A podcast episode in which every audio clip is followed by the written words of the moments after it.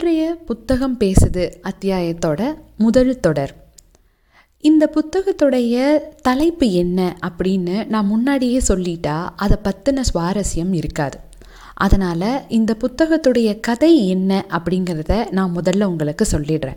அதைத் தொடர்ந்து கடைசியில் நான் அந்த தலைப்பை உங்களுக்கு சொல்லும்போது இது மிகவும் பொருத்தமான தலைப்பு தான் உங்களுக்கே கண்டிப்பாக தோணும். கதைக்குள்ளே போகலாம் இந்த கதையை எழுதியவர் லியோ டால்ஸ்டாய். இரண்டே கதாபாத்திரங்கள் மிக குறுகிய ஒரு கதை. ஆனால் அதில் சொல்ல வரக்கூடிய கருத்து மிகவும் ஆழமானது. என்னன்னு பார்ப்போம் இதில் இரண்டு கதாபாத்திரம் ஒருத்தர் பேர் எஃப்எம் இன்னொருத்தர் பேர் எலிசா. இதில் எஃப்எம் ஒரு பணக்கார விவசாயி ரொம்ப தைரியமான மனுஷன். எந்த விஷயமா இருந்தாலும் ரொம்ப தீவிரமாகவும் உறுதியாகவும் இருப்பார். அவர் தன்னுடைய வாழ்க்கையில் ஒரு தடவை கூட கெட்ட வார்த்தையே பேசினது கிடையாது. அந்த கிராமத்தில் அவர் ரெண்டு மூணு தடவை தலைவராகவே இருந்திருக்கார். அந்தளவுக்கு மிகவும் திறமைசாலி. இன்னொரு கதாபாத்திரம் எலிசா. இவர் எஃபிம் அளவுக்கு பணக்கார விவசாயி கிடையாது. ஆனால் கடின உழைப்பாளி. ரொம்ப இரக்க குணம் படைச்சவர். எப்பவும் சந்தோஷமாக இருப்பார். தன்னுடைய குடும்பத்தில் எல்லாத்தையுமே சக மனிதராக மதிக்கக்கூடிய ஒரு நல்ல எண்ணம் கொண்டவர். பக்கத்து வீட்டுக்காரங்க கிட்ட கூட இனிமையாக பழகி அவங்களோட இணக்கமான உறவில் இருக்கிறவர். இவங்க இரண்டு பேருமே நண்பர்கள். இவங்க இரண்டு பேரத்துக்கும் எப்போவுமே ஒரு நல்ல ஒரு கனவு இருந்தது. என்ன அப்படின்னா தங்களுடைய கடவுளை காண்பதற்காக ஒரு புனித பயணம் போகணும் அப்படிங்கிறது. இதை எப்போதுமே அவங்க சந்திக்கும் போது பேசிக்கிறது உண்டு. ஒரு விடுமுறை நாளில் ரெண்டு பேரும் சந்திச்சுக்கிறாங்க. எலிசா புனித பயணம் போகிறத பற்றி பேசுகிறாரு எஃப்எம் தனக்கு இன்னும் நிறைய வேலைகள் வீட்டில் முடிக்க வேண்டியது இருக்குது என்னால் இப்போதைக்கு அதை தொடங்க முடியாது அப்படின்னு அதை மறுக்கிறார். ஆனால் எலிசா சொல்கிறாரு நம்ம பயணத்தை இப்படியே தள்ளி போட்டு வர்றது நல்லதில்லை. நம்ம எப்படி இருந்தாலும் நம்முடைய கடவுளை தான் பார்க்க போகிறோம் நீங்கள் எதை நினச்சி பயப்படுறீங்களோ அதை கடவுள் நமக்கு நல்லபடியாக நடத்தி வச்சு கொடுப்பாரு. பயப்படாமல் இந்த புனித பயணத்தை தொடங்கலாம் அப்படின்னு சொல்கிறார் எஃபிமும் ஓரிரு நாள் இதை பற்றின சிந்தனைகளெல்லாம் ஓட்டி ஒரு வழியாக இந்த விஷயத்துக்கு ஒப்புக்கொள்ளவும் செய்கிறார் இருவரும் தங்கக்கிட்ட இருந்த பணங்களில் எவ்வளவு தேவையோ அதை வந்து எடுத்துக்கிட்டு மீதியை தங்களுடைய குடும்பங்கிட்ட ஒப்படைத்து விட்டு நாங்கள் புனித பயணம் சென்று வருகிறோம்னு தங்களுடைய வீடுகளில் விட்டு கிளம்புறாங்க. வீட்டை விட்டு கிளம்புறப்போ எலிசாவுக்கு எந்த சங்கடமுமே இல்லை. தன் வீட்டு மனிதர்கள் மேலே அவருக்கு அவ்வளவு நம்பிக்கை இருந்தது. அவங்க நல்லபடியாக இந்த வீட்டை பார்த்துக்குவாங்க தன்னுடைய வேலைகளை அவங்க சரிவர செய்து முடிச்சிடுவாங்க அப்படிங்கிறதுல அவர் உறுதியாக இருந்தார். ஆனால் எஃபீமுக்கு தன்னுடைய வீட்டு மனிதர்கள் மேலே நம்பிக்கை கொஞ்சம் குறைவாக இருந்தது. தன்னுடைய மகன்கிட்ட சிறிய வேலையிலிருந்து பெரிய வேலை வரைக்கும் ஒன்று ஒன்றா எடுத்து சொல்லி தான் வீடு கட்டி முடிக்க வேண்டிய பணியை பற்றி பெரிய உரையை நிகழ்த்தி விட்டு தான் அங்கிருந்து வரார். அப்பவும் அவருக்குடைய மனதுக்குள்ள ஒரு சிறிய சங்கடம் இருந்துக்கிட்டே தான் இருந்தது. ஆனால் இருவரும் கிளம்பிட்டாங்க. ஒரு வழியாக ஐநூறு மைல் தூரம் பயணம் செஞ்சு ஒரு இடத்துக்கு வந்து சேர்றாங்க. அந்த மாவட்டத்தில் அந்த வருடம் விவசாயம் மிகவும் பொய்த்து போய் காணப்படுது. அறுவடை சுத்தமாக நின்று போச்சு. மக்கள் எல்லாரும் கொடிய பஞ்சத்திலையும் வறுமையிலையும் வாடுவது இவங்களுக்கு தெரியுது. இவங்க பணமே தந்தா கூட ரொட்டி கொடுக்க முடியாத அளவுக்கு மக்கள் பஞ்சத்தில் இருக்காங்க. ஒரு வழியாக அந்த இரவை கழிக்க இவங்களுக்கு இடமும் ரொட்டியும் கிடைத்து விடுகிறது. அடுத்த நாள் திரும்பவும் தங்களுடைய பயணத்தை தொடர்றாங்க. அந்த ஊரை கடப்பதற்குள்ள எலிசாவால் முடியல. எஃப்எம் நல்லா வேகமாக நடக்கிறாரு. எலிசாவால் அவருக்கு ஈடு கொடுத்து நடக்க முடியல. தாகம் வேற எலிசாவுக்கு ஒரு புறம். ஏதாவது குடிக்க கிடைச்சா நல்லா இருக்கும்னு நினைக்கிறாரு. நீங்கள் முன்னாடி போயிட்டே இருங்க எஃப்எம். நான் இங்கே ஏதாவது குடிக்க கிடைச்சா குடிச்சிட்டு உங்கள் கூட வந்து சேர்ந்துடுறேன் அப்படின்னு சொல்கிறார் எஃப்எம்மும் இதை கேட்டு முன்னகர்ந்து சென்றுறார். எலிசா அருகில் இருந்த ஒரு குடிசை வீட்டுக்கு போய் தண்ணி கிடைக்குமா? அப்படின்னு கேட்குறாரு ஒருத்தருமே பதில் சொல்லலை. வீட்டுக்குள்ளே போய் பார்ப்போம் அப்படின்னு உள்ளே போகிறாரு அங்கே வீட்டோட முற்றத்தில் ஒரு மனிதர் படுத்து கிடக்கிறாரு. அவரால் எந்திரிக்கவும் முடியல இவருக்கு பதில் சொல்லவும் முடியல. அதனால் இவர் உள்ளே போய் மீண்டும் யாராவது இருக்காங்களா அப்படின்னு பார்ப்போன்னு போகிறாரு வீட்டோடைய உள்ளறையில் ஒரு வயதான மூதாட்டியும் ஒரு சின்ன பையனும் உட்காந்துருக்காங்க அந்த சின்ன பையன் ரொம்ப பசிக்குதுன்னு அந்த மூதாட்டிகிட்ட அழுதுட்ருக்கான் இவங்க ரெண்டு பேர்த்துக்கு பக்கத்தில் இன்னொரு பொண்ணு படுத்து கிடக்கு. அந்த பொண்ணோட உடம்பு ரொம்ப கவலைக்கிடமான சூழ்நிலையில் இருக்கிறதா இவருக்கு படுது. இவங்க எல்லாத்தையும் பார்த்தா ரொம்ப நாள் சாப்பிடாம வறுமையோட பிடியில் சிக்கி தவிக்கிறது இவருக்கு புரியுது. இவங்களுக்கு ஏதாவது உதவணும் அப்படின்னு எலிசா நினைக்கிறார். அவங்களுக்கு உதவணும்னு நினச்ச எலிசா அவங்களுக்கு முதல்ல ஒரு நல்ல உணவை வழங்கணும் அப்படின்னு யோசிக்கிறார். அதனால் அருகில் இருந்த வீடுகளுக்கும் கடைகளுக்கும் போய் ரொட்டி செய்ய தேவையான மாவு எண்ணெய் பழம் காய்கறிகள் எல்லாத்தையுமே வாங்கிட்டு வரார்.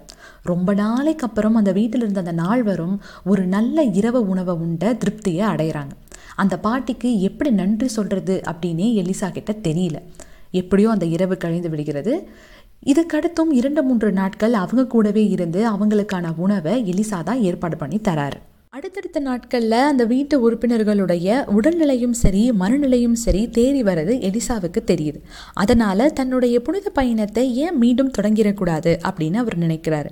ஆனால் அந்த யோசனை கூடவே இன்னொரு யோசனையும் அவர் மனதில் ஆழமாக இருக்குது அந்த ஊரில் மற்ற எல்லாருடைய வயல்லையும் அறுவடை நேரம் தொடங்கிடுச்சு அந்த வருடம் விளைச்சலும் நன்றாக இருந்தது ஆனால் இவங்களுடைய வயல் அடமானத்தில் இருக்குது இவர் போனதுக்கப்புறம் இவங்க எதை வைத்து தன்னுடைய வாழ்க்கையினுடைய ஆதாயத்தை தேடுவார்கள் அப்படின்னு ஒரு மிகப்பெரிய கேள்வி இவருடைய மனசில் இருக்கு. எங்க தான் இந்த இடத்த விட்டு போயிட்டா மீண்டும் அதே பழைய நிலைமைக்கு இவங்க போயிடுவாங்களோ அப்படின்னு இவருக்கு ஒரு எண்ணம். அந்த எண்ணத்திலிருந்து அவரால் வெளியே வரவே முடியல. அவருக்கு போயே ஆகணும் அப்படிங்கிறது இருந்தாலும் அவருடைய அந்த இரக்கம் அவரை பின்னால் பிடிச்சி இழுத்துட்டு இருந்தது. அதனால் நாளைக்கு எப்படியாவது இவங்க அடமானம் வைத்த அந்த வயலை மீட்டு தந்துடணும் அப்படின்னு ஒரு யோசனை இவருக்கு வருது. மேலும் இவங்களுக்கு குதிரை வாங்கி தரணும் பசுமாடு வாங்கி தரணும் அறுவடை வர வரைக்கும் கூடவே இருந்து அவங்களுக்கான உணவை வாங்கி தரணும் அப்படின்னு இவர் தீர்மானம் எடுக்கிறார். இதை எதையுமே செய்யாமல் கடலை தாண்டி இருக்கிற கடவுளை பார்க்க போனால் எனக்குள்ளே இருக்கிற கடவுளை நான் இழந்துடுவேன் அப்படின்னு அவருடைய உள்ளம் அவருக்கே சொல்லுது. அவர் அதை கேட்கவும் செய்கிறாரு அடுத்து வந்த நாட்களில் அவர் விரும்பியபடியே அந்த வீட்டு மனிதர்களுக்கு எல்லா உதவிகளையும் எலிசா செய்து தராரு. நிலத்தையும் மீட்டு கொடுக்குறாரு குதிரையும் வாங்கி தராரு. அடமானத்தில் இருந்த அந்த வயலில் அறுவடை செய்வதற்கான அனைத்து வேலைகளுமே நல்லபடியாக நடக்க தொடங்குது. ஆனால் இது அந்த ஊர் மக்களுக்கு தெரிய ஆரம்பித்து எலிசாவை புகழ்ந்து பேசிகிட்டு இருக்காங்க அப்படிங்கிறது அவருக்கு தெரிய வந்தப்போ இதற்கு பிறகு இங்கே இருப்பது சரியில்லை அப்படின்னு முடிவு பண்ணி தன்னுடைய புனித பயணத்தை மீண்டும் தொடங்கலாம் அப்படின்னு எலிசா நினைக்கிறார். அவங்க யார்கிட்டேயுமே சொல்லாமல் ஒரு நாள் இரவு அந்த வீட்டை விட்டு அவர் கிளம்பிடுறார். ஒரு மூணு மைல் அந்த வீடுலேருந்து நடந்ததுக்கு அப்புறம் தான் எலிசாவுக்கு தெரிய வருது தன்னுடன் மீதமுள்ள பணம் கடல் தாண்டி கடவுளை சென்று பார்ப்பதற்காக எந்த விதத்திலும் பத்தாது அப்படிங்கிறது அவருக்கு தெரிய வருது. அந்த சொற்பமான பணத்தை வச்சுக்கிட்டு கடலை தாண்டி போக முடியாது. அதை மீறியும் போனால் வழியில் யார்கிட்டையாவது பணம் கேட்க வேண்டிய சூழ்நிலை வரும் அப்படிங்கிறது எலிசாவுக்கு புரியுது. அதனால் தன்னுடைய புனித பயணத்தை அங்கேயே நிறுத்திக்கிறாரு. தன்னுடைய நண்பர் தான் இல்லாமலேயே அந்த புனித இடத்துக்கு போய் சேர்ந்து தனக்கு தனக்காகவும் பிரார்த்தனை செய்து ஒரு மெழுகுவத்தியை ஏற்றி விட்டு வருவார் அப்படின்னு எலிசா மனதுக்குள்ளேயே நினைத்து கொள்கிறார். அங்கிருந்து தன்னுடைய வீடு நோக்கி மீண்டும் பயணத்தை தொடங்குகிறார். திரும்பி வந்த அவருக்கு வீட்டிலையும் நல்ல செய்திதான். அவருடைய வீட்டில் மக்கள் அனைவருமே அவங்களுக்கான வேலையை நல்ல பொறுப்புணர்வோடு செய்து முடிச்சிருந்தாங்க. அந்த வருடம் அங்கேயும் அறுவடை நன்றாகவே நடந்திருந்தது. எலிசா தன்னுடைய வேலையை மீண்டும் செய்ய தொடங்குறாரு. அங்கிருந்த யார்கிட்டேயுமே இவர் எந்த விதமான சூழ்நிலையில் சிக்கி கொண்டு அவங்களுக்கு உதவி செஞ்சாரு அப்படிங்கிறத பற்றி எந்த தகவலையுமே பகிர்ந்து கொள்ள விரும்பலை. இதற்கிடையில் எஃபிமுடைய புனித பயணம் நல்லபடியாக தொடர்ந்துகிட்டு இருந்தது. ஜெருசலேம் அப்படிங்கிற புனித இடத்தை அடைந்திருந்த எஃப்எம் அங்கே தங்கி இருந்து அங்கே இருக்கக்கூடிய புனித தலங்கள் எல்லாத்துலேயுமே தரிசிக்கிறாரு. என்னதான் அவர் கடவுளுடைய இருப்பிடத்திலேயே இருந்தாலும் அவருடைய எண்ணம் எல்லாம் அவருடைய வீட்டு மேலேயும் வீட்டு நபர்கள் மேலேயுமே தான் இருந்தது. குறிப்பாக அவருடைய பையன் தன் வீடு கட்டும் பணியை நல்லபடியாக நடத்தி முடித்திருப்பாரா அப்படிங்கிற ஒரு கேள்வி அவருக்குள்ளே இருந்துக்கிட்டே இருந்தது. இதற்கு இடையில் அவரோடு தொடர்பான ஒரு பக்தர் ஒரு நாள் தங்கிட்ட இருந்த பணம் வைத்திருந்த பை ஒன்று காணவில்லை அப்படின்னு புலம்புறாரு. இந்த எண்ணமும் அவரோடு தொற்றிக்கொள்ளுது. எங்கே தன்னுடைய பணம் வைக்கும் பையும் தொலைந்து விடுமோ அப்படிங்கிற ஒரு எண்ணம் அவரை சுற்றி சுற்றி வந்துட்டு இருக்கு. அந்த பணப்பை மீதே அவருடைய மொத்த கவனத்தையும் செலுத்துறாரு. அடுத்த நாள் எஃப்எம் ஒரு பிரார்த்தனை கூடத்திற்கு ஜெபிப்பதற்காக செல்கிறார். அங்கு எலிசாவை போலவே தோற்றம் கொண்ட ஒரு மனிதர் கடவுள் சமாதிக்கு அருகிலேயே நின்று பிரார்த்தனை செய்து கொண்டிருப்பதாக இவருக்கு தோன்றுகிறது. இந்த பிரார்த்தனை முடிஞ்சவுடன் எப்படியாவது எலிசாவை பார்த்து நீங்க இங்க வந்தது எனக்கு ரொம்ப மகிழ்ச்சி அப்படின்னு சொல்லிடணும்னு அந்த பிரார்த்தனையுடைய முடிவுக்காக இவர் காத்திருக்கிறார். பிரார்த்தனை முடிந்து அந்த இடம் முழுவதும் தேடுகிறார். இவரால் எலிசாவை கண்டுபிடிக்கவே முடியல. ஒருவேளை தான் பார்த்த நபர் எலிசா இல்லையோ அப்படிங்கிற ஒரு முடிவுக்கு எஃப்எம் வர்றாரு. அடுத்த இரண்டு மூன்று நாட்களும் அதே கூடாரத்திற்கு செல்லும்போது அதே இடத்தில் கடவுள் சமாதிக்கு அருகில் எலிசா நின்று பிரார்த்தனை செய்வது போலவே இவருக்கு தோன்றுகிறது. ஆனால் அந்த இடம் முழுக்க தேடியுமே எலிசாவை எங்கேயுமே இவரால் பார்க்க முடியல. மிகுந்த குழப்பத்துக்கு பிறகு மீண்டும் தன்னுடைய பயணத்தை முடித்துவிட்டு வீடு திரும்புகிறார் எஃப்எம் ஆறு வாரம் ஜெருசலேமில் தங்கியிருந்த எஃப்எம் அங்கே இருக்கக்கூடிய ஜோர்டான் நதியில் புனித நீர் எடுத்துக்கிறது மெழுகுவர்த்தி வாங்குறது பிரார்த்தனைக்கு பேர் எழுதுறதுன்னு எல்லா கடமையும் தெரியா செய்கிறாரு ஆனால் அவருடைய எண்ணம் மற்றும் முழுமையாக அவருடைய வீட்டு மேலேயும் வீட்டு வேலை மேலே மட்டும்தான் இருந்தது. புனித பயணம் முடித்து திரும்பி வர வழியில் எந்த வீட்டை எலிசா மாற்றி வைத்தாரோ அந்த வீட்டை கடந்து செல்வதற்கு ஒரு வாய்ப்பு இவருக்கு கிடைக்குது. அந்த வீட்டு பொண்ணு இவரை அழைத்து ஒரு நாள் எங்கள் வீட்டில் உணவருந்தி செல்லுங்க அப்படின்னு கூப்பிடுறா. அவருக்கான ஆச்சரியம் என்னன்னா ஒரு வருடம் முன்னாடி தான் பார்த்த இந்த குடும்பம் இப்பொழுது எப்படி அந்த வறுமையிலிருந்து மீண்டு நல்லபடியாக மாறுச்சு அப்படிங்கிறது தான். அப்போ தான் அந்த வயதான மூதாட்டி சொல்கிறாங்க இங்கே வந்து எங்களுக்கு உதவினவர் மனிதரா இல்லை கடவுள் அனுப்பி வச்ச தேவதையான்னு தெரியல. அவர்னால மட்டும்தான் இன்றைக்கி நாங்கள் இந்த நிலைமையில இருக்கோம் அப்படின்னு சொல்கிறாங்க அப்போது அவங்க சொன்ன அந்த குணநலன் மற்றும் அந்த உடலுடைய அமைப்பெல்லாம் வைத்து தான் இந்த உதவியை செய்தது எலிசா தான் அப்படிங்கிறத எஃப்எம் தெரிஞ்சுக்கிறாரு. ஜெருசலேமில் மூணு தடவை அவரை ரொம்ப முக்கியமான இடத்துல பார்த்ததை அப்போ நினச்சி பார்த்தாரு எஃப்எம். அதனால தான் அவர் எனக்கு முன்னாடி அங்கே போயிட்டாரோ? கடவுள் என்னோட புனித பயணத்தை ஏற்றுக்கிட்டு இருக்கலாம் ஏற்றுக்காமலையும் போயிருக்கலாம். ஆனால் எலிசாவோட பயணத்தை கண்டிப்பாக ஏற்றுக்குவாருன்னு எஃபிம் அப்போ மனசார நினைக்கிறாரு. இப்போ இந்த புத்தகத்தோட தலைப்பை நான் சொன்னால் உங்களுக்கு அது சரின்னு படும்.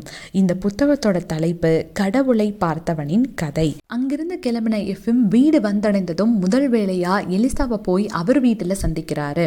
சந்திச்ச அவர் திரும்பி வர்ற வழியில் நான் நீங்கள் தங்கியிருந்த குடிசைக்கு போனேன் அப்படின்னு சொல்கிறாரு எலிசா அதிர்ந்து போய் எல்லாம் கடவுளின் செயல் நண்பரே அப்படின்னு பேச்சை மாற்றிடுறாரு அதுக்கப்புறம் எஃப்எம் குடிசையில் பார்த்த அந்த குடும்பத்தை பற்றியோ இல்லை ஜெருசலேமில் எலிசாவை தான் பார்த்ததை பற்றியோ எந்த ஒரு வார்த்தையும் எலிசா கிட்ட பேசிக்கல.